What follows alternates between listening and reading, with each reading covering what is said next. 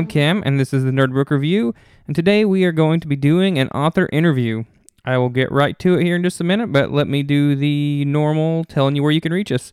You can reach me on Facebook, facebook.com slash nerdbookreview, on Gmail at nerdbookreview at gmail.com, and on Twitter at nerdbookreview as the handle.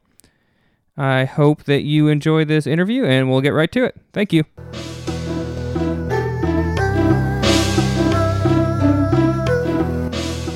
Hi, this is Cameron from the Nerdbook Review, and today I am excited to welcome one Mr. Steven Poore to the show.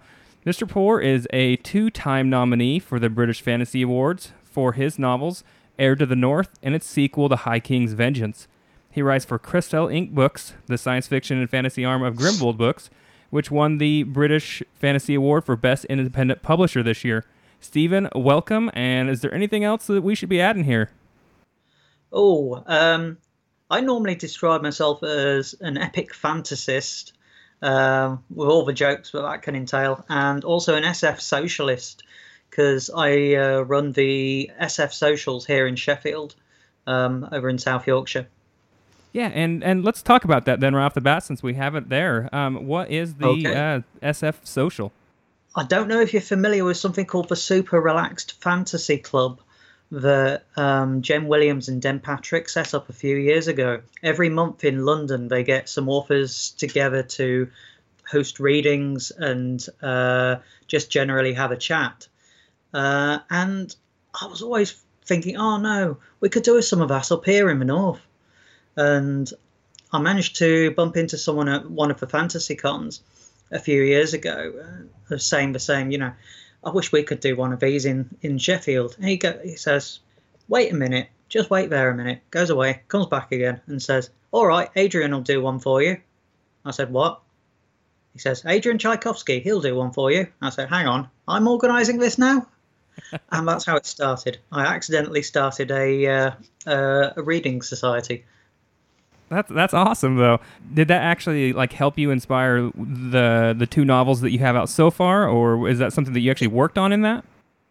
In, no, it's um, it's entirely separate to that in some respects. It's it's more about getting fans of fantasy and science fiction together in one place uh, and allowing them to meet other other fans and authors as well.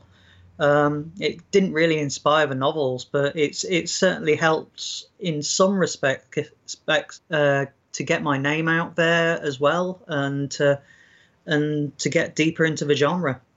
Well, that's cool. Um, let's go ahead and uh, I guess get into a little bit of the detail. As you mentioned, you are from Sheffield, England. It seems like something that a lot of our uh, um, epic fantasy writers and the the grim dark ones as well that that I uh, like to read are, are often from England. What is it about England that uh, inspires so many fantasy authors?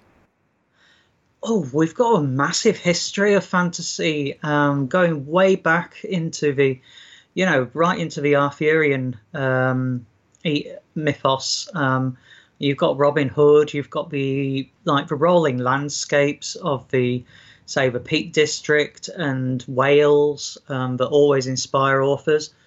Um, I think it's, it's there's a lot of that there. Um, there is, I mean, one one day I'd like to, there there will be a documentary one day about like uh, the history of English fantasy.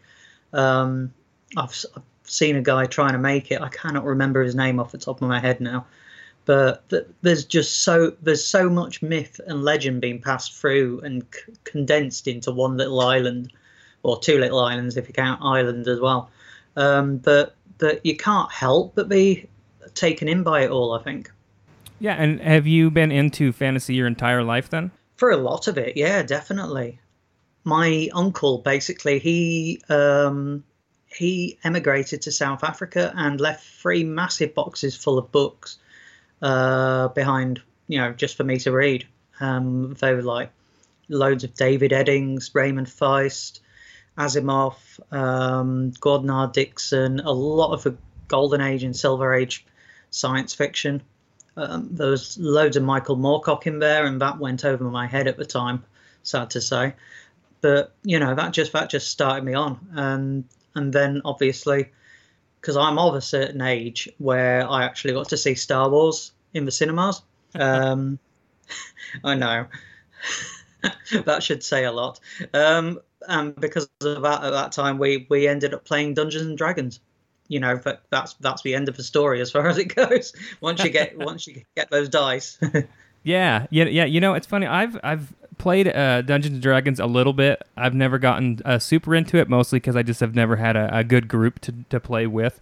I think uh, I also I came up uh, and in the area of uh, World of Warcraft was um, I started playing that in college, so I guess that kind of was my version of that. You know, I spent my hours and hours playing uh, playing a little WoW instead of the uh, board games. Yeah, I'm a little too old for the kind of like the online gaming. Um, I have to say, I do prefer sitting at a table and uh, just rolling the dice with friends, a few beers around. How did you get into writing, actually? Writing something I think I've always wanted to do, but not really done properly until until somebody set up a writing group over here in Sheffield. Uh, like you know, just a little collective of like-minded people trying to just encourage each other and get along. And uh, I went along to that and started reading out what I had and got some fairly harsh critique straight away. You know, you can't use those names. Those are silly names. That means bacon tree. Um, oh, right, okay. We'll, we'll, yeah, we'll change that definitely. Um, and it's again, it's moved on from there. It's been like ten years in the ten years in the making, I think. Yeah. So, so you didn't start right. What did you do? I guess most of your uh, adult life then before you actually were a writer. Well, what I did and what I still do is work in retail. Uh, I'm pretty much um, full time working in shops. Um, it's what I've. I have skills. So. awesome, and then you, but you do also um, do some stuff for the the Kristell Ink books, correct? Um, on the side, yes, because because it's a small press, uh, and because Sammy, bless her, is um, very busy with her own family as well. I've taken on a little bit of the. I put out like review, re, review sorry, I can't even get the words out now. I've put out review requests um, for new releases and try just try and help out in that way as much as possible because it all reflects it reflects on the entire press. Um, if you like one of the books, you're more likely to buy another. Yeah, yeah, and uh, this definitely made me look at uh, Kristell Ink books um, after seeing reading your book, and and they're oh, the science fiction fantasy arm of Grimbold books, correct? That's right. There is a dark fiction um, and dark fairy tales arm called Tenebris Books. They're not quite so active as Kristell Ink, but there's some very, very good stuff in there. Um, there's a couple of novel- novellas by Frances Kay. That uh, one's called Dolly Wagglers, and that is really dark. Um, if you read the sample on Amazon, if you're not hooked by the first paragraph, which I can't quote on a family friendly podcast, um, then there's no hope. Alrighty then. Uh, hey, real. Get, let's get back to that. Uh, the, the Sheffield. Uh, what is it? The SFSF stand for again? Sorry. Uh, Sheffield Fantasy and Science Fiction, stuff stuff we oh. call it. Alrighty, and that's where you um you got into the writing is through that group. Um, well, that's a different side of it. This is this is more like publicising. This is publicising writers. The Sheffield writers, Sheffield SF writers, do have their own um, setup. Oh, okay. I apologize. I was I was a little confused right. about that then. So no, it's all right. So, what is the writing group that you um, went through and, and worked on the um, the Heir to the North with then? That's that's the well, there's a lot of the same people turn up to both things, but um, it's it got set up by uh, science fiction writer Ian Sales back in 2009, I think. And there's been about six, eight of us constantly through the last uh, 10 years, and a few members dropping in and dropping out. And several of them have had their short stories published by, um, say, Fox Spirit Books, um, another another indie press in England here. Okay, okay, I understand then. Um, yeah, I guess I was getting that and the uh, the other um, your publishing part the of stuff, it. Stuff, yeah, yeah. It's it's easy to do. All right. Well, thanks for being understanding. The Sheffield or the Petersborough Fantasy Con, which you just attended last weekend, are you involved in that as more than um, just like a nominated author, or uh, did you actually do some work with it? I was on one panel. Um, we were talking about small presses because obviously that's one of my big areas of interest. Um, and I did do a reading as well. Um, I was reading from a short story that's going to be upcoming in a an anthology called Art of War, which Petros from Booknest is putting together. So let's go ahead and um, can you tell me a little bit about your uh, the books, the Malessar's Curse universe? What were your inspirations and where's it going? Uh, what's really inspired me? There's one book overall that's always inspired me to want to write and to write better, and that is The Barbed Coil by J.V. Jones, and I cannot recommend it highly enough. It is like a masterpiece of world building and of character building and of romance and of peril and there's some really bleak stuff in there as well as some really exciting stuff as well and i highly recommend everyone go out and buy it because it is just brilliant and it is a standalone book that's most important because she knew when to stop the story you want you want more you want more and more of that but um, it's just one rather thick book.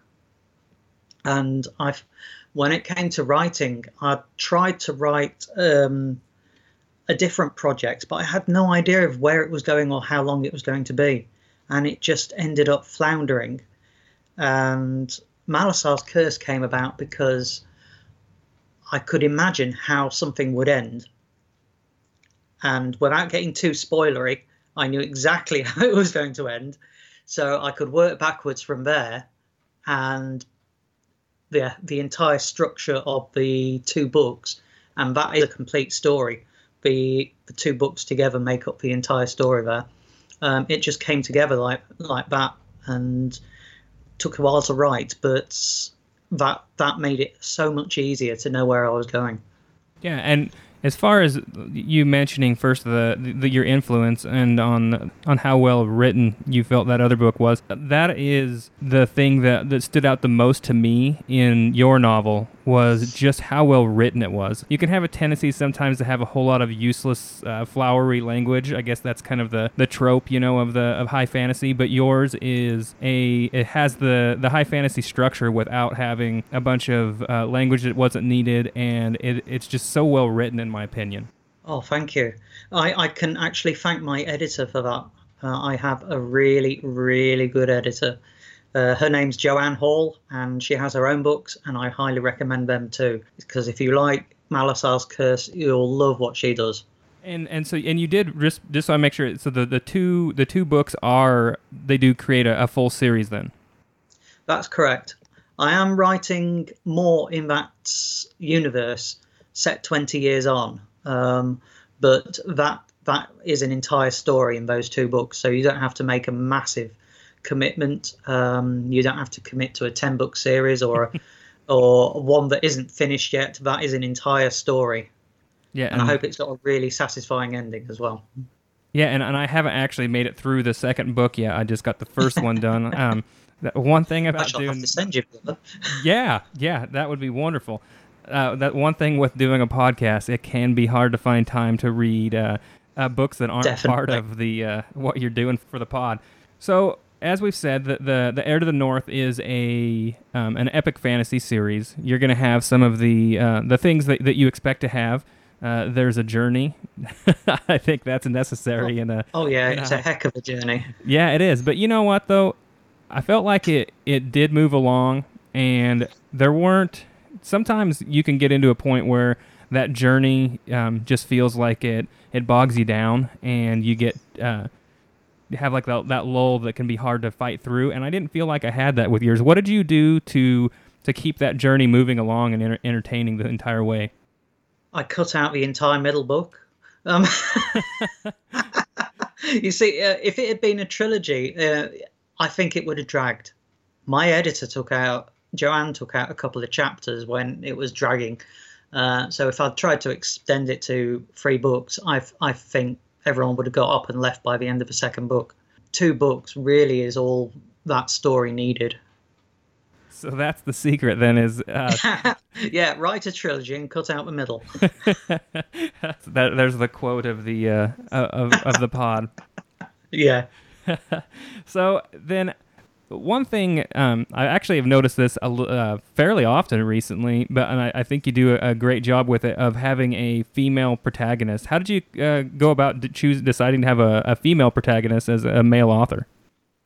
Um, it was interesting because I started trying to write um, Cassia, uh, the protagonist, as a boy, and it just didn't feel right. He was kind of boring and a little bit uh, just just a little bit dull, and it just seemed to click a lot better when Cassia became a woman.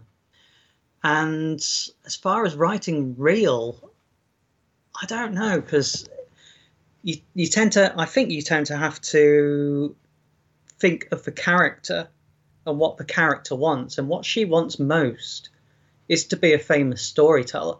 Everything she does is to try and get around that, you know, to achieve the, you know, to witness the greatest feats in history and to be able to tell the stories afterwards. And that's what she's thinking about pretty much all of the time, apart from when she's thinking about um, Meredith, that is.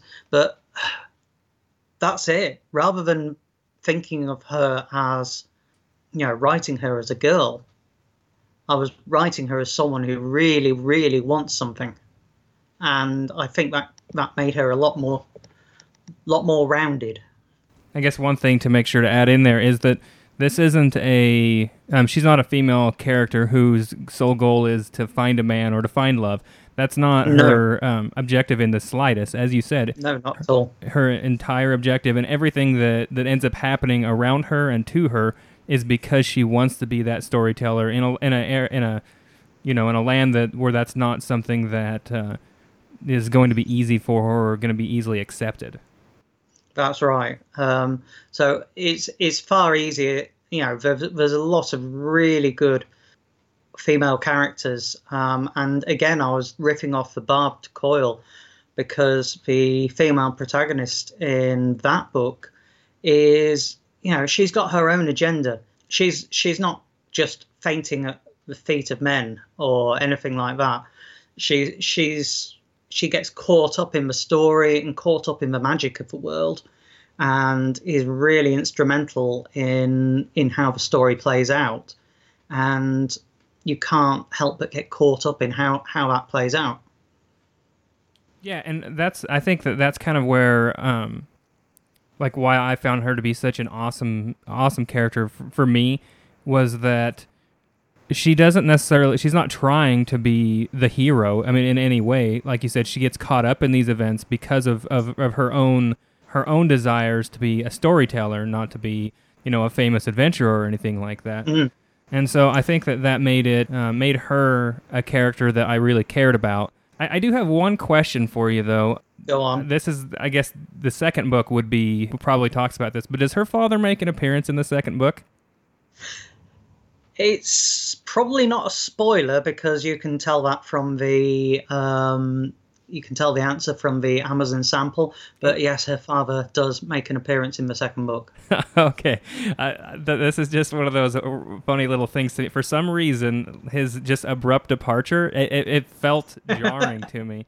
And I did. I I did wonder if anyone would remember that that um, that he was still there, that he hadn't gone yet. I mean, no spoilers, but the, again, but the the end of the book does kind of reach a point where you think, but hang on, if that means that, then surely Cassia's father.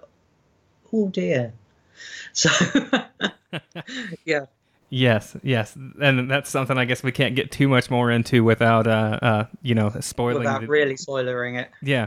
Now, um, we do have our uh, fantasy element the with with magic involved, but would you consider this more of a, a low magic as opposed to a high magic uh, world?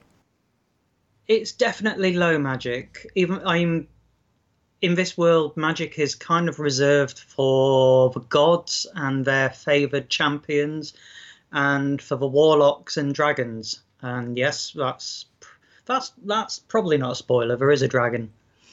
Um, yeah. So it's it's it's it's more it's a lot rarer in this world than in other fantasy worlds.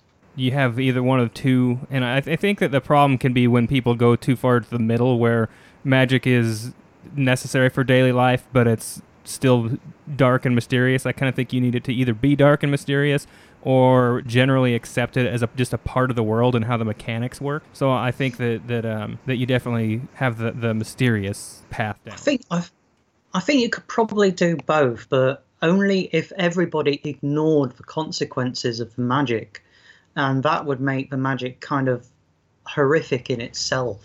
It'd be an interesting one if someone could write that. Yeah, yeah, and, and like I said, I, I don't know, I can't think of a of an instance where it's been done uh, no. done well.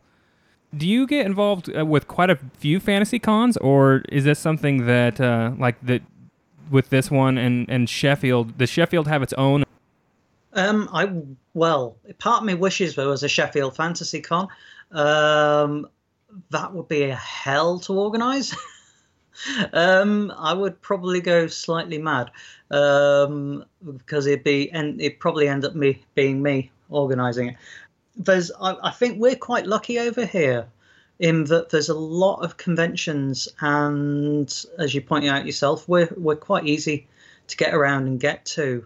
They're mostly in the second half of the year, so you get like Edgelit in Derby, and its seasonal variant, Sledge Lit, at Christmas. You get FantasyCon, wherever that pitches up. In the last few years, it's been in Nottingham, in York, in Scarborough by the sea. FantasyCon by the sea, that was great fun.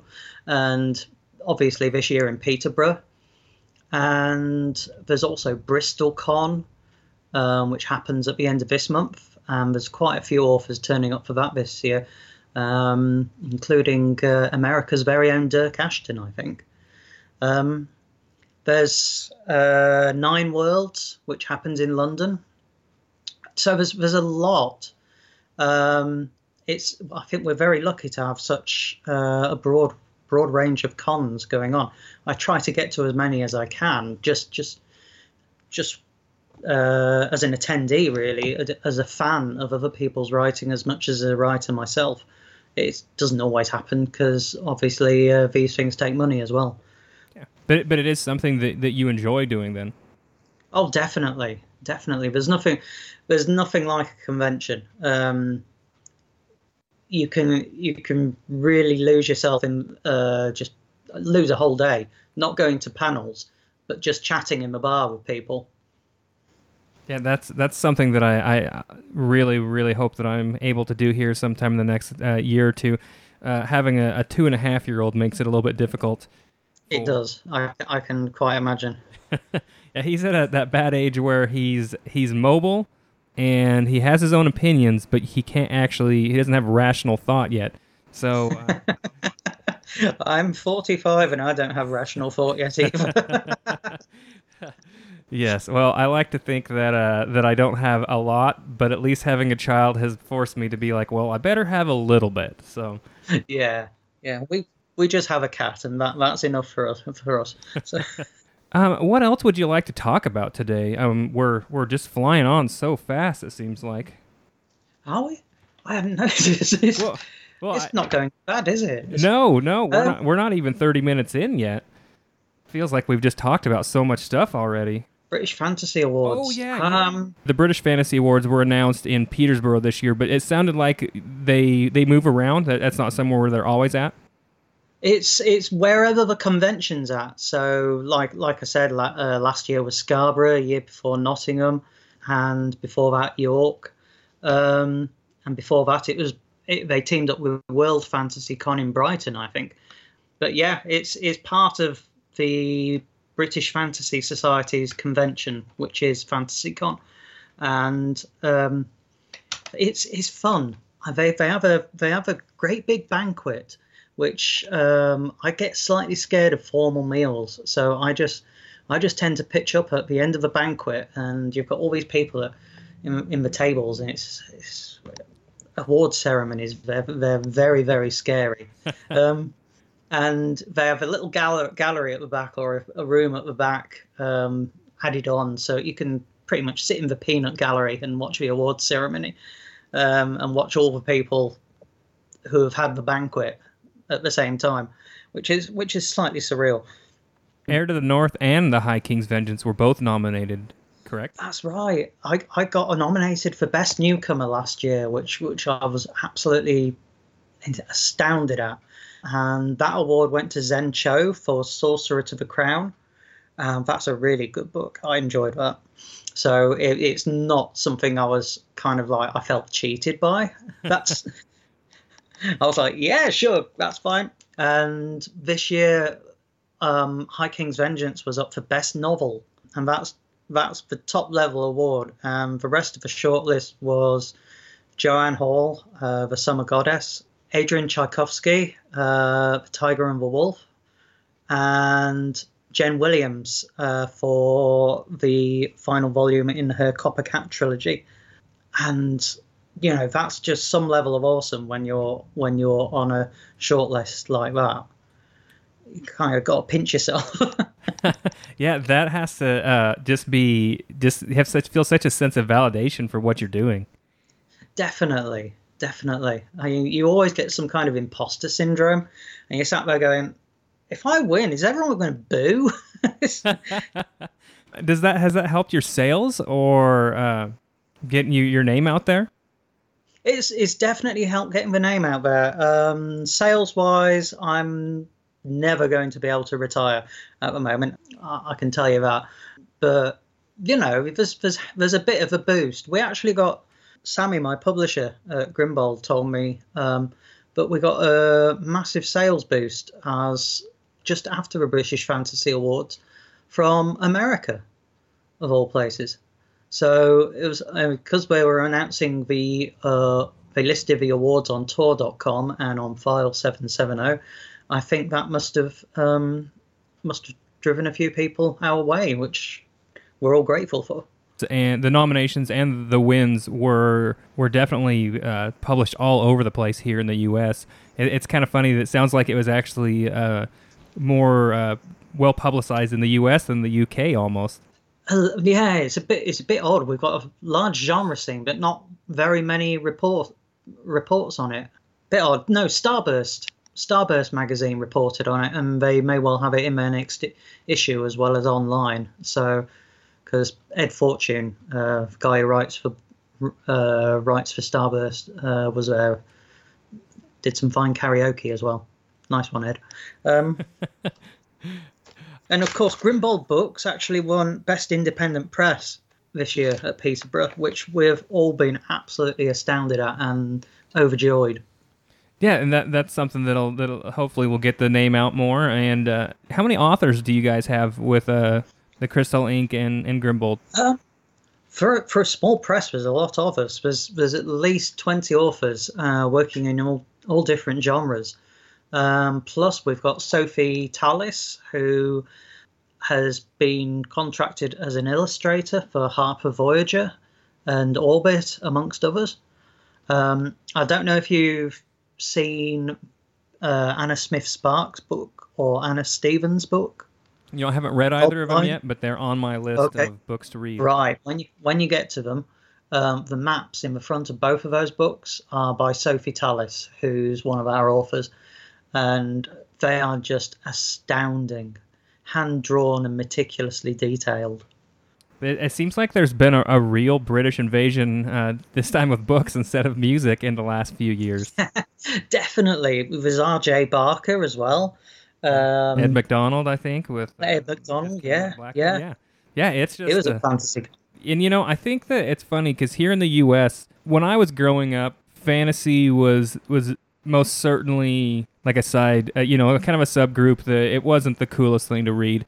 Even I, I my just my dad wasn't always a big fan of me. He'd be like, "Oh, you're reading your nerd books again." It's actually where I came up with the name, the Nerd Book Review, because of that. Yeah. But I think that once uh, the Lord of the Rings movies came out, then and then we got into some of the YA stuff. That here in the U.S., I feel like fantasy is is right there in the mainstream and as big as a lot of other genres these days. It's turned it around, hasn't it? I think Game of Thrones has um, the TV series has just pitched it right into the middle of culture. Uh, when you see what the budget is for each episode, and you think they're spending that much on epic fantasy, nice one. Yes, and I've been very happy with Game of Thrones. I read my I read a Song of Ice and Fire when I was in college. So this would have been like 2002 or three. So I've yeah. had, you know a good solid 15 years of waiting for uh, um, the books to come, and I, at this point I just kind of feel like I'm just gonna take the the the movies as my as what I'm gonna get and just be or the, the TV series and be happy with it. Yeah, don't tell anyone, but I haven't read book five yet. I, I just can't get there. hey. There's so much else to read. It's, it's I'd have to read all. I'd have to read every all the other four first. Oh yeah, I know that's the thing. Um, I, my wife, I, I, she hasn't read a lot of the books recently that, that I've done. I've had my other uh, other guests on or other co-hosts on instead because she had to start rereading a, a, a book series that I made her do for the uh, the podcast itself, and ended up losing her for a month because she rereads every single thing that she does. It seems like it's fair enough. I mean, rereading is still reading. Um, you can't complain over that, I suppose. Oh, oh no! I, I only complain because that means that uh, I can't hardly get her to read what I want her to read for the podcast purely purely selfish reasons on this one. Yeah. Let's get all of your uh, contacts, uh, social media, anything that you um, want to to have out there, all in one place. Rightio, let's do that. Let's do that very thing. You can find me on Twitter at Steven J. Poore, P O O R E. You can find me on Facebook at The Steven Poore. Um, if you're looking for SFSF Social, um, that's on Twitter at at SFSF Social. Um, it's all what it does on the tin, actually. Um, and you can find Grimbold Books um, if you go on Twitter at Grimbold Books or at Kristell Ink. K R I S T E L L I N K. And the other one is you'll probably want some links for the books. And if you go to bit.ly slash HTTN1 US, that'll get you to the start. Awesome. And do you have a blog, uh, or is that the the Sheffield SF Um, I do have a blog. I don't actually put too much into it at the moment, but uh, you can you can follow me on the internet at it's stevenpoore.wordpress.com. All right. Um, after this is done, I will have a short review. Um, I hope you guys will stick around. And Steven, I appreciate you coming on today. No worries. It's been a pleasure, Cameron. Thank nice you. to speak to you. Thank you. Have a good one. All right. I hope you guys all enjoyed listening to the interview as much as I enjoyed recording it. Now I'm going to give you a quick and dirty review. We talked a little bit about the book already, so I won't go too crazy. Um, I want to thank the people who provided feedback for my first author interview, especially Danny from Book Geeks Uncompromised podcast and Rob from the Grim Tidings podcast for the feedback and advice they gave me. So, The Heir to the North is 426 paperback pages long. It was published in 2015 by Kristell Ink Books. It is the first book in the duology, The Malessar's Curse. It was nominated for the Best New Book last year for British Fantasy Awards. Uh, our protagonist is a girl named Cassia. As the story begins, she is with her worthless father, who's a storyteller in the north, in a land that is ruled by a southern empire called Halia. Uh, the north was once the power center before a wizard, for reasons we will find out by the end of the book, destroys this northern empire, which was called Canthel. I uh, probably butchered that name, but sorry. Uh, this all happened about 600 years ago, but there are still those in the north who wish for a return to their former glory. So Cassia and her father, they run into a couple of men, one of whom is pretty clear from the beginning was a survivor of the destruction of Kenthal uh, 600 years ago. This is, is the man that's discussed in the prologue and within 10 pages of the book, so I'm not throwing out a spoiler that you wouldn't have found out immediately. They're going to go on like a Tolkien esque quest to find the wizard who destroyed the North. Uh, as I said, though, and as he discussed, it's not going to be super crazy long and boring. We see this, he uh, cut out some of that, uh, that stuff in the middle. Um, it's your typical high fantasy story. Uh, this time, a girl who is poor and powerless, and they're trying to find their place in this world. I have to admit that the high fantasy style of writing isn't my preferred story type these days but I still really liked this story. It has some twists and turns that I didn't see coming, and it doesn't succumb to that trope of girl finds boy, falls in love, and ends up on his arm while he does all of the heroic things. This is all about Cassia. It is also more of a modern style high fantasy, so it doesn't have the bunch of useless flowery language to pad its stats. The 426 pages are fairly action packed. I didn't end up having a point where I really felt like um, I had a huge lull that I had to fight through. I pretty well read this book and and got got through it just fine.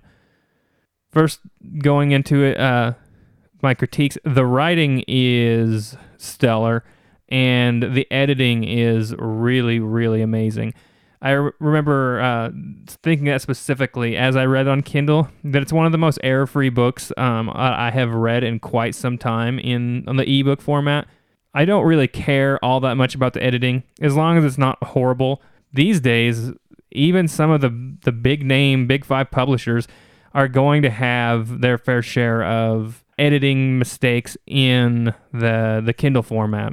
If so, that's something that bothers you. This one was exceptionally well done and uh, error free. Without getting too much into too many more of the details, I, I think that's about as far as I need to go for the actual uh, to tell you about the book.